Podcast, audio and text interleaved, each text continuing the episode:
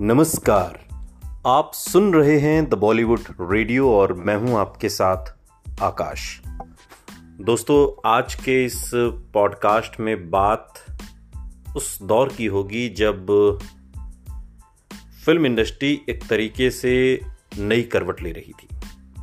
साल 1980 में दोस्ती पर बनी फ़िल्म में जब शत्रु बने यार और एक ने दूसरे के रोल पर कैंची चलवा दी, फिर भी सुपरस्टार पर यह एक्टर भारी पड़ गया। आज के इस पॉडकास्ट में बात अमिताभ बच्चन और शत्रुघ्न सिन्हा की। बॉलीवुड स्टार्स के बीच लव अफेयर के ही नहीं, इनके बीच की दोस्ती और दुश्मनी के भी खूब चर्चे होते हैं। इंडस्ट्री में कई ऐसे स्टार हैं जिनके बीच कभी ज़बरदस्त दोस्ताना था तो आज की तारीख में वो एक दूसरे की शक्ल देखना भी पसंद ना करें। और कई बार ऐसा हुआ कि वापस दोस्ती की गाड़ी फिर से पटरी पर आ गई। और इनके बीच कभी ज़बरदस्त दोस्ताना होता था, लेकिन बाद में इनके रिश्ते ने ऐसी पलटी मारी कि अब इन्हें एक दूसरे की शक्ल देखना भी पसंद नहीं।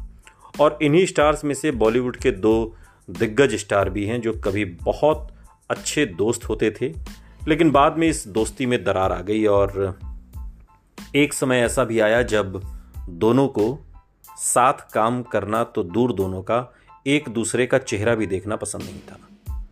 बात साल 1977 की है। दोस्ताना फ़िल्म का निर्माण शुरू हुआ जिसमें अमिताभ बच्चन और शत्रुघ्न सिन्हा लीड रोल में थे।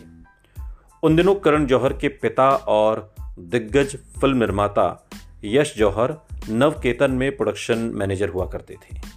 और वहीं पर यश जौहर के काम को देखते हुए देवानंद ने उन्हें कहा कि तुम अपनी एक फ़िल्म बनाना चाहिए तुम्हें, और ये बात सुनने के बाद यश जौहर के मन में भी फ़िल्में बनाने की ख्वाहिश जाग उठी। उन्होंने सलीम खान से मुलाकात की और तभी उन्होंने यश जौहर को एक कहानी सुनाई, जो उन्हें बहुत पसंद आई।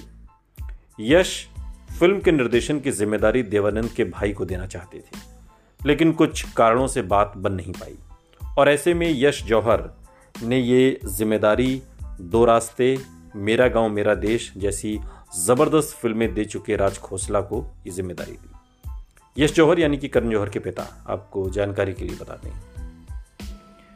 टाइटल तय हुआ दोस्ताना। फ़िल्म इंस्पेक्टर के रोल के लिए पहले ही दे दी गई थी और दूसरे हीरो की तलाश शुरू कर दी गई। और इसके लिए पहले विनोद खन्ना से बात की गई, फिर उन्होंने कहानी तो सुन ली, लेकिन टाल मटोल करते रहे।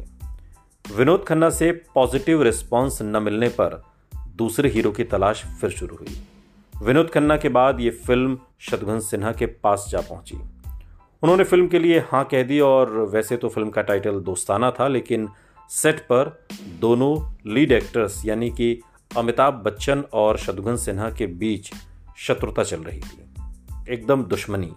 दोनों एक दूसरे को देखना पसंद नहीं करते थे, साथ काम करना पसंद नहीं करते थे, लेकिन अब प्रस्ताव था तो फ़िल्म में काम करने की स्थिति जो है वो बन गई थी और इससे इनकार हो नहीं सकता था।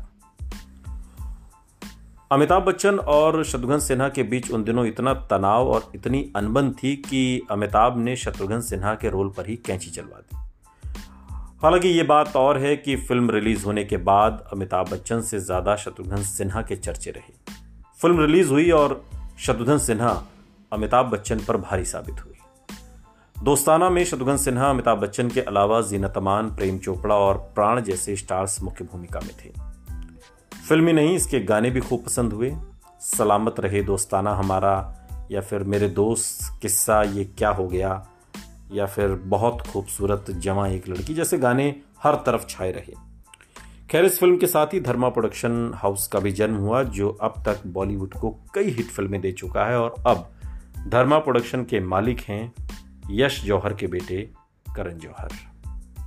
सुनते रहिए द बॉलीवुड रेडियो, सुनता है सारा इंडिया।